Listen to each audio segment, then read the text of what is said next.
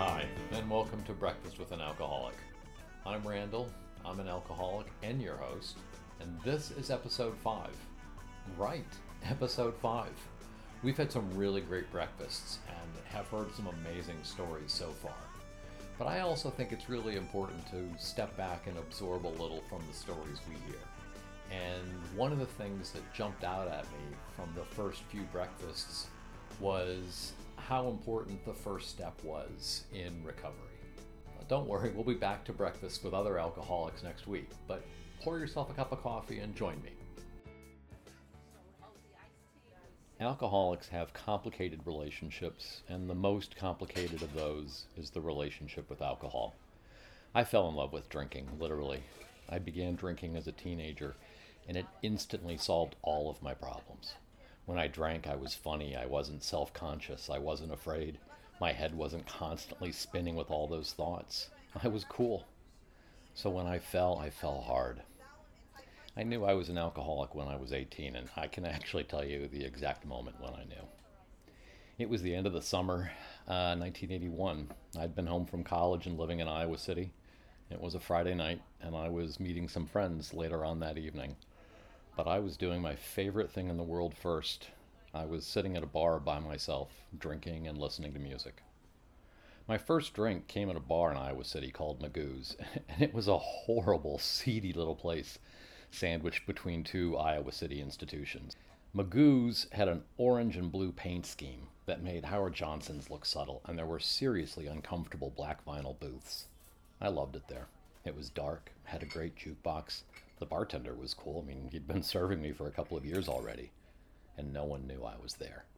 That's the part I really loved. I was sitting in one of those booths and drinking margaritas, I think. I was probably on my third, and I leaned back and thought how perfectly lovely this all was. It was a pretty night, the sky was darkening, and the moon was just starting to come out. I was relaxed and happy. I loved the jukebox at Magoo's, and it had just played one of my favorite songs, She's Not There by the Zombies. I could hear the records in the jukebox flipping. Remember, this is 1981, and the jukeboxes had actual records in them back then. The next song was Strange Magic by ELO, which I also liked a lot, but someone else was playing it. All of a sudden, these words, they're like two minutes in, were ringing in my ears. Oh,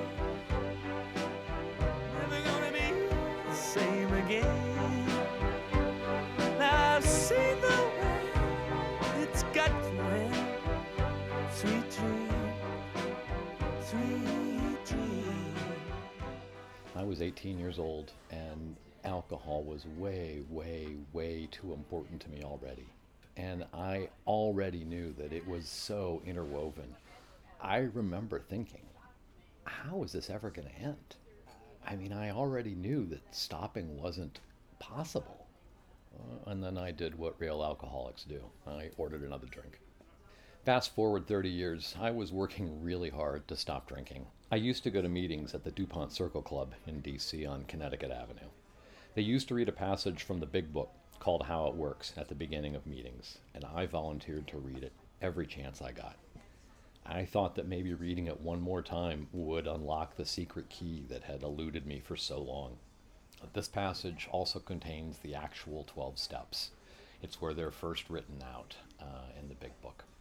How It Works, Chapter 5, and this starts at page 58.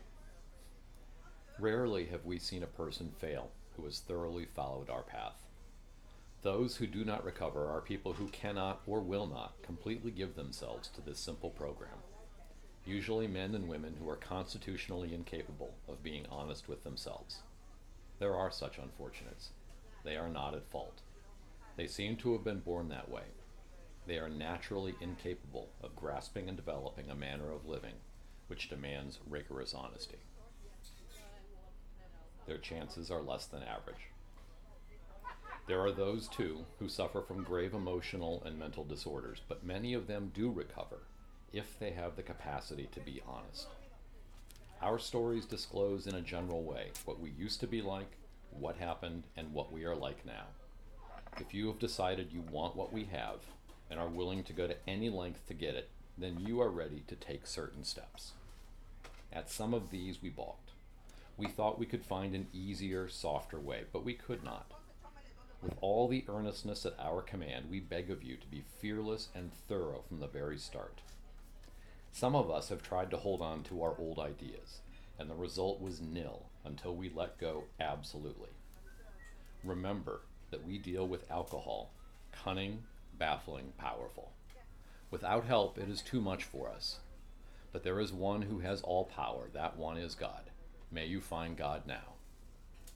Half measures availed us nothing. We stood at the turning point. We asked God's protection and care with complete abandon. Here are the steps we took, which are suggested as a program of recovery. Step one we admitted we were powerless over alcohol, that our lives had become unmanageable. Step two came to believe that a power greater than ourselves could restore us to sanity. Step three made a decision to turn our will and our lives over to the care of God as we understood God. Step 4 made a searching and fearless moral inventory of ourselves.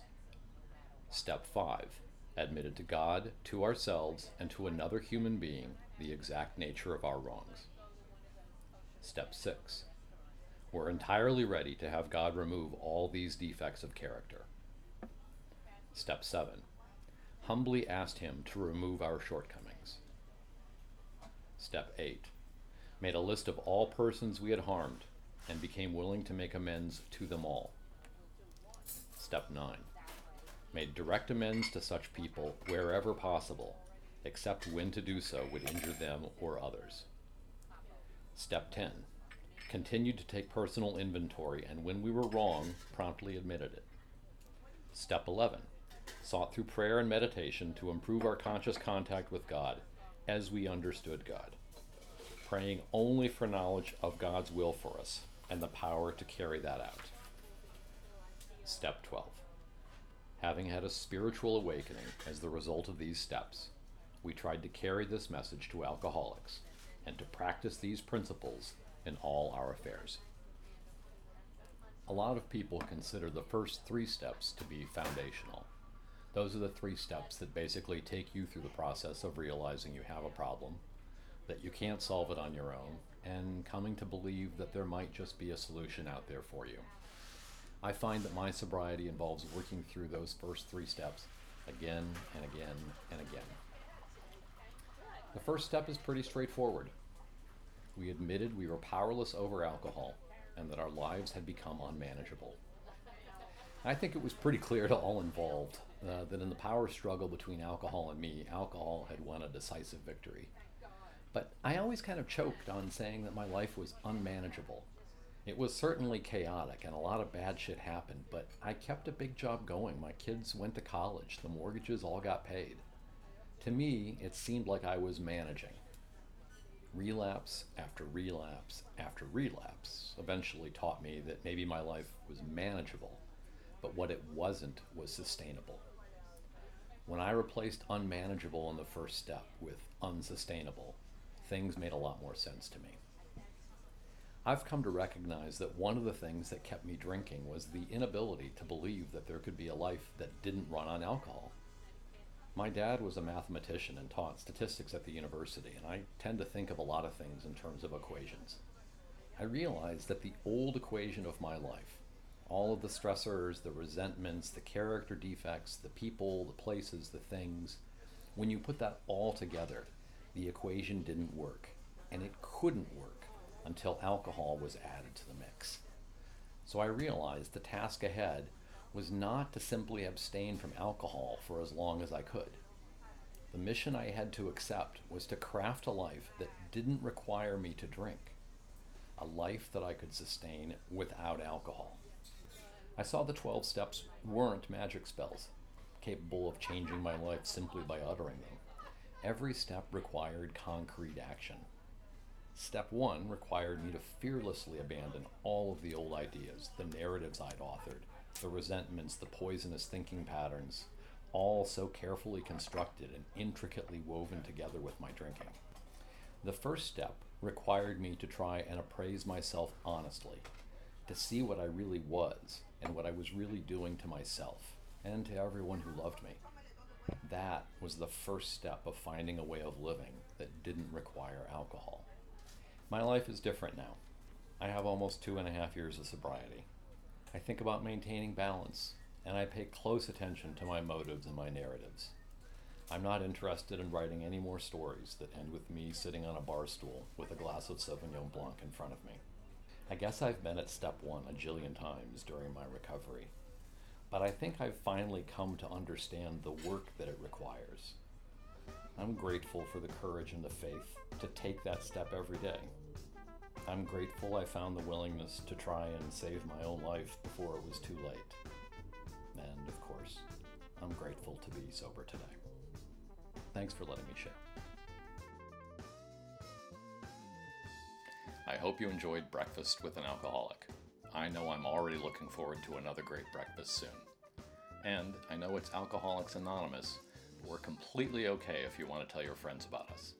You can find the daily gratitude lists on Twitter and Instagram at thanksflms.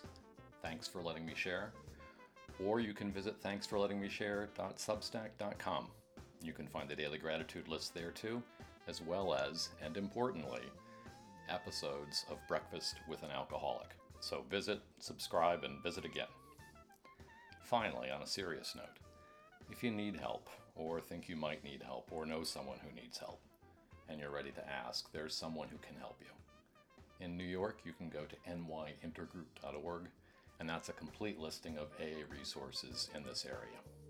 So, be well, stay groovy, call your sponsor, and join us next time on Breakfast with an Alcoholic.